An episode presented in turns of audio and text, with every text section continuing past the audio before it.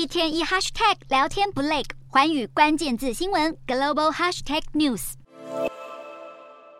中国央视前大咖主持人崔永元五年前举报范冰冰签阴阳合同，涉嫌逃税，揭开了演艺圈的黑幕，也让范冰冰跌落神坛，一夕之间一无所有。而消失在荧光幕前许久的她，最近再度引起讨论。崔永元在举报之后表示自己遭到死亡威胁，还被如同抄家似的调查。而近日有中国媒体报道崔永元的近况，从直播画面中可以看到崔永元穿着花衬衫和拖鞋，地上摆着几张书法作品，以贩售字画为生。